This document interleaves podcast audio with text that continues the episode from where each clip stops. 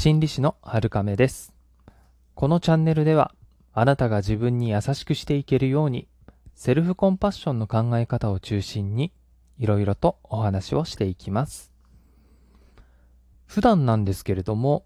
皆さんは、私はっていう主語を日常会話の中でどれくらい使いますか？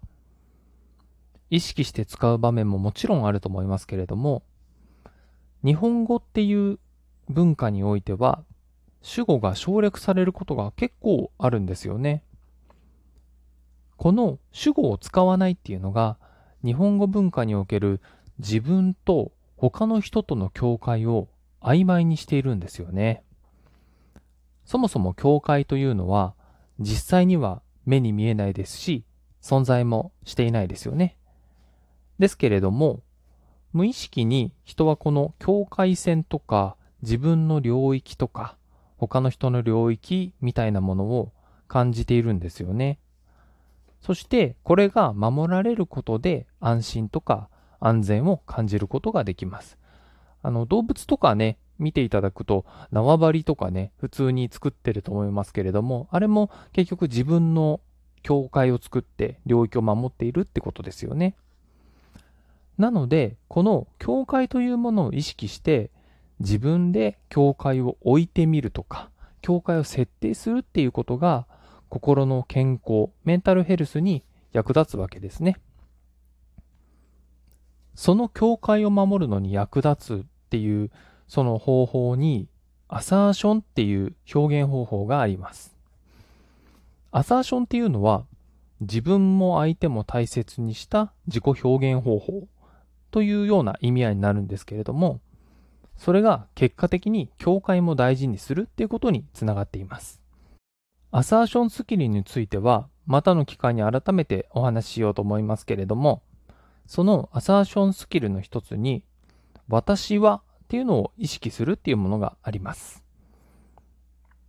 境界が曖昧になってくると、言葉遣いの中で知らず知らず、相手に関することを主語を使わないで表現するっていう状態が出てきたりします。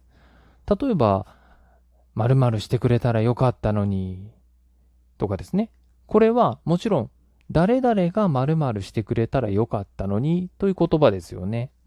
他には、君のためだよ、とか。これはですね、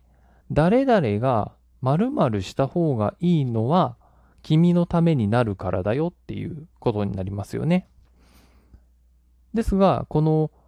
今挙げた例の両方ともなんですけれども、本当は自分が辛い、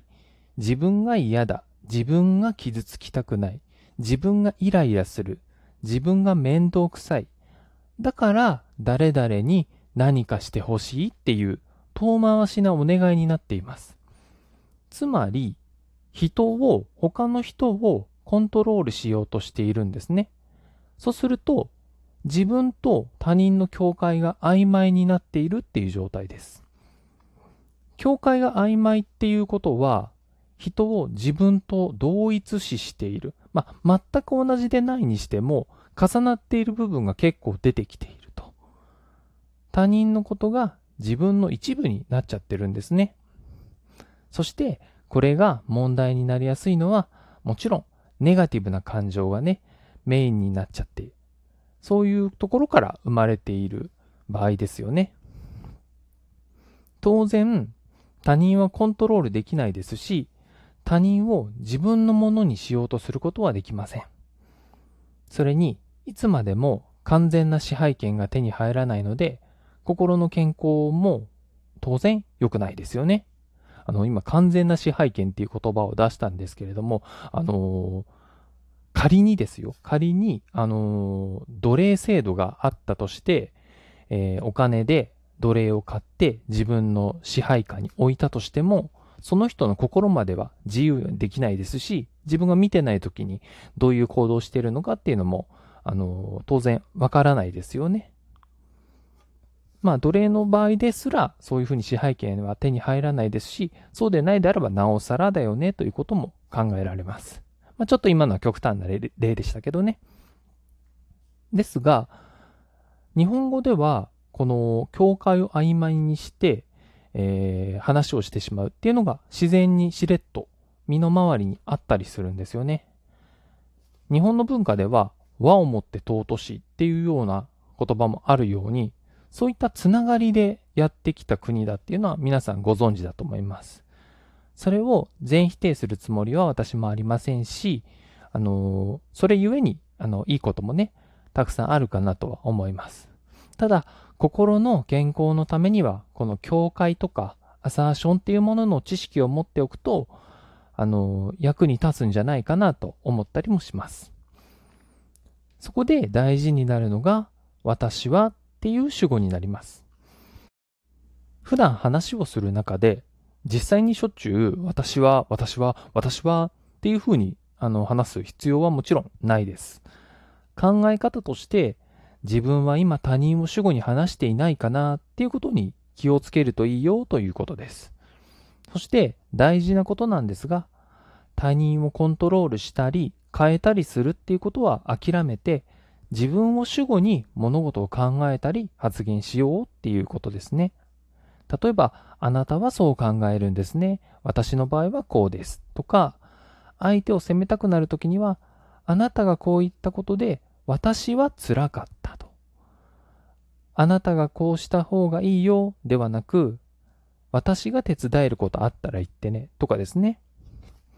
相手を勝手に動かさない。動かしていいのは自分だけです。相手を自由に変えようとしない。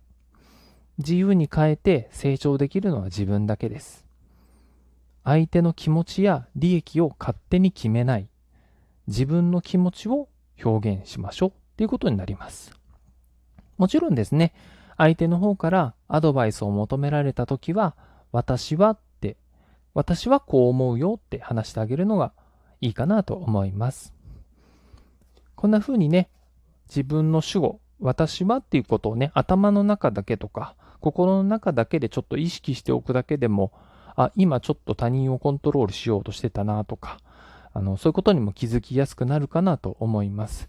そうすることで、自然と自分の領域と相手の領域を守ることができて、そこに境界が生まれるので、自然と心の平穏が保たれてくるんじゃないかなと思いますので、よければちょっと試してみてください。今日の放送は参考になりそうでしょうか？また、感想や質問もいただけると嬉しいです。今日もあなたが自分に優しくあれますように。心理師の春亀でした。またお会いしましょう。